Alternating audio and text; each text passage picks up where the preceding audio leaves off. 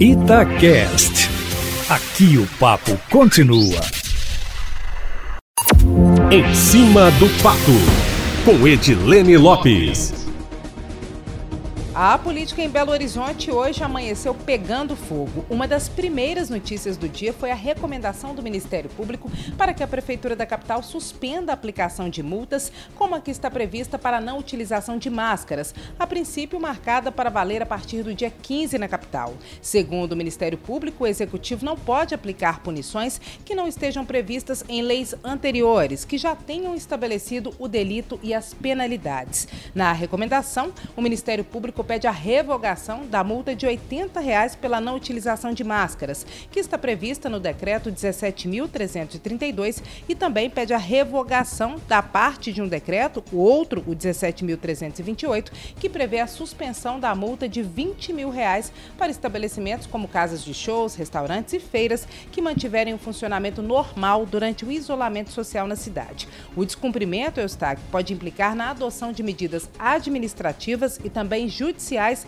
contra a prefeitura e pode caracterizar má-fé, levando o prefeito, Alexandre Calil, a responder por improbidade administrativa. O Ministério Público, segundo as diversas páginas de ofícios e da recomendação que nós lemos para fazer essa reportagem aqui na Itatiaia, ainda pode instaurar inquérito civil público e propor um termo de ajustamento de conduta para a definição das regras. A instituição solicitou que a Prefeitura de Belo Horizonte, em um prazo de 15 dias, forneça informações sobre o número de pessoas autuadas, o valor arrecadado com as autuações e também a regulamentação do procedimento de defesa.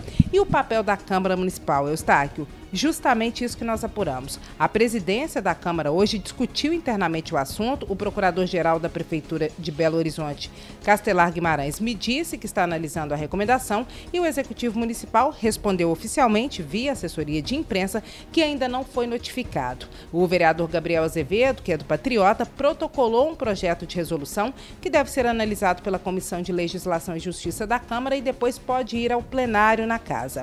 A peça prevê a anulação de trechos dos decretos que o Ministério Público recomendou que sejam revogados. O parlamentar também enviou ofício à Prefeitura sugerindo a anulação dos mesmos trechos, a publicação de uma edição extra no Diário Oficial do Município com as alterações e também um envio imediato de projeto de lei por parte da Prefeitura tratando da matéria para a Câmara Municipal de BH. Se a proposta for apresentada pela Prefeitura à Câmara, Eustáquio, são os vereadores que vão decidir se haverá ou não multa para quem descumprir as normas de isolamento no combate à pandemia aqui na capital. Pois é, Eustáquio, uma novidade que nós adiantamos aqui na Itatiaia, que eu trago os detalhes aqui na coluna em cima do fato no plantão da cidade. O governo de Minas divulgou hoje que quatro macro-regiões de saúde, centro, noroeste, nordeste e leste do sul, passaram da onda verde, que prevê apenas o funcionamento das atividades essenciais, para a onda branca, dentro do programa Minas Consciente, que é aquele que propõe a reabertura do comércio.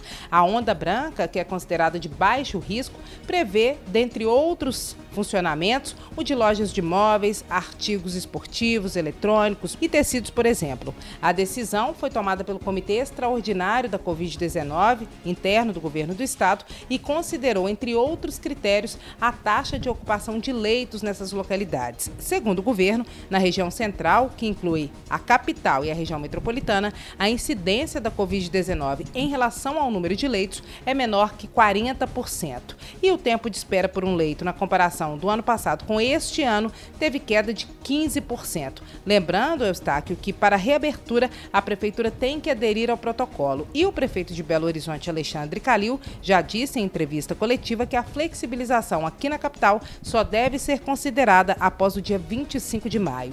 Segundo os estudos do governo, as regiões Norte, Jequitinhonha, Leste, Vale do Aço, Sudeste, Centro-Sul, Sul, Oeste, Triângulo Mineiro e Triângulo do Norte, que são regiões de saúde, ainda não apresentam índices favoráveis para a retomada de novos setores econômicos. Por isso, permanecem na onda verde, que é para o funcionamento apenas de comércio e setores econômicos considerados essenciais. Pois é, Eustáquio, o cenário nacional cada dia com um capítulo novo. Desta vez, o ministro do Meio Ambiente, Ricardo Salles, foi expulso do Partido Novo, legenda do governador Romeu Zema. O motivo foi o fato de ele ter aceitado o convite para compor o primeiro escalão de Jair Bolsonaro sem a anuência, sem a aprovação do partido. O ministro já declarou hoje que entre Bolsonaro e Amoedo, que é o fundador do Partido Novo, ele fica com Bolsonaro. A expulsão dele só veio quase meio ano depois do início da tramitação do pedido. Por causa de regras específicas do partido, foi ventilado na época da campanha, lá em 2018, que alguns correligionários haviam pedido também a expulsão do então governador, a expulsão do então candidato Romeu Zema, por ele ter citado Bolsonaro no último debate do primeiro turno na TV Globo. A oficialização do pedido. A oficialização do pedido nunca foi confirmada. A reportagem da Itatiaia entrou em contato com a assessoria de imprensa do Partido Novo aqui em Minas Gerais, que respondeu que essa é uma questão sigilosa e que diz respeito ao Diretório Nacional. E agora o ABC da Política, Eustáquio Ramos, para fechar. E a expressão de hoje no ABC da Política, Eustáquio Ramos, é improbidade administrativa, já que nós dissemos que o prefeito Alexandre Calil pode responder por improbidade administrativa caso não atenda a recomendação do Ministério Público de suspender a aplicação de multas pelo não uso de máscara, por exemplo.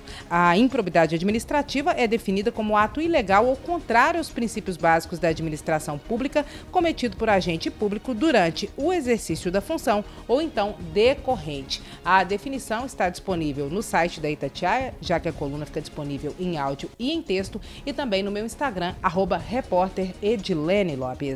Amanhã eu volto, Eustáquio, sempre em primeira mão e em cima do fato.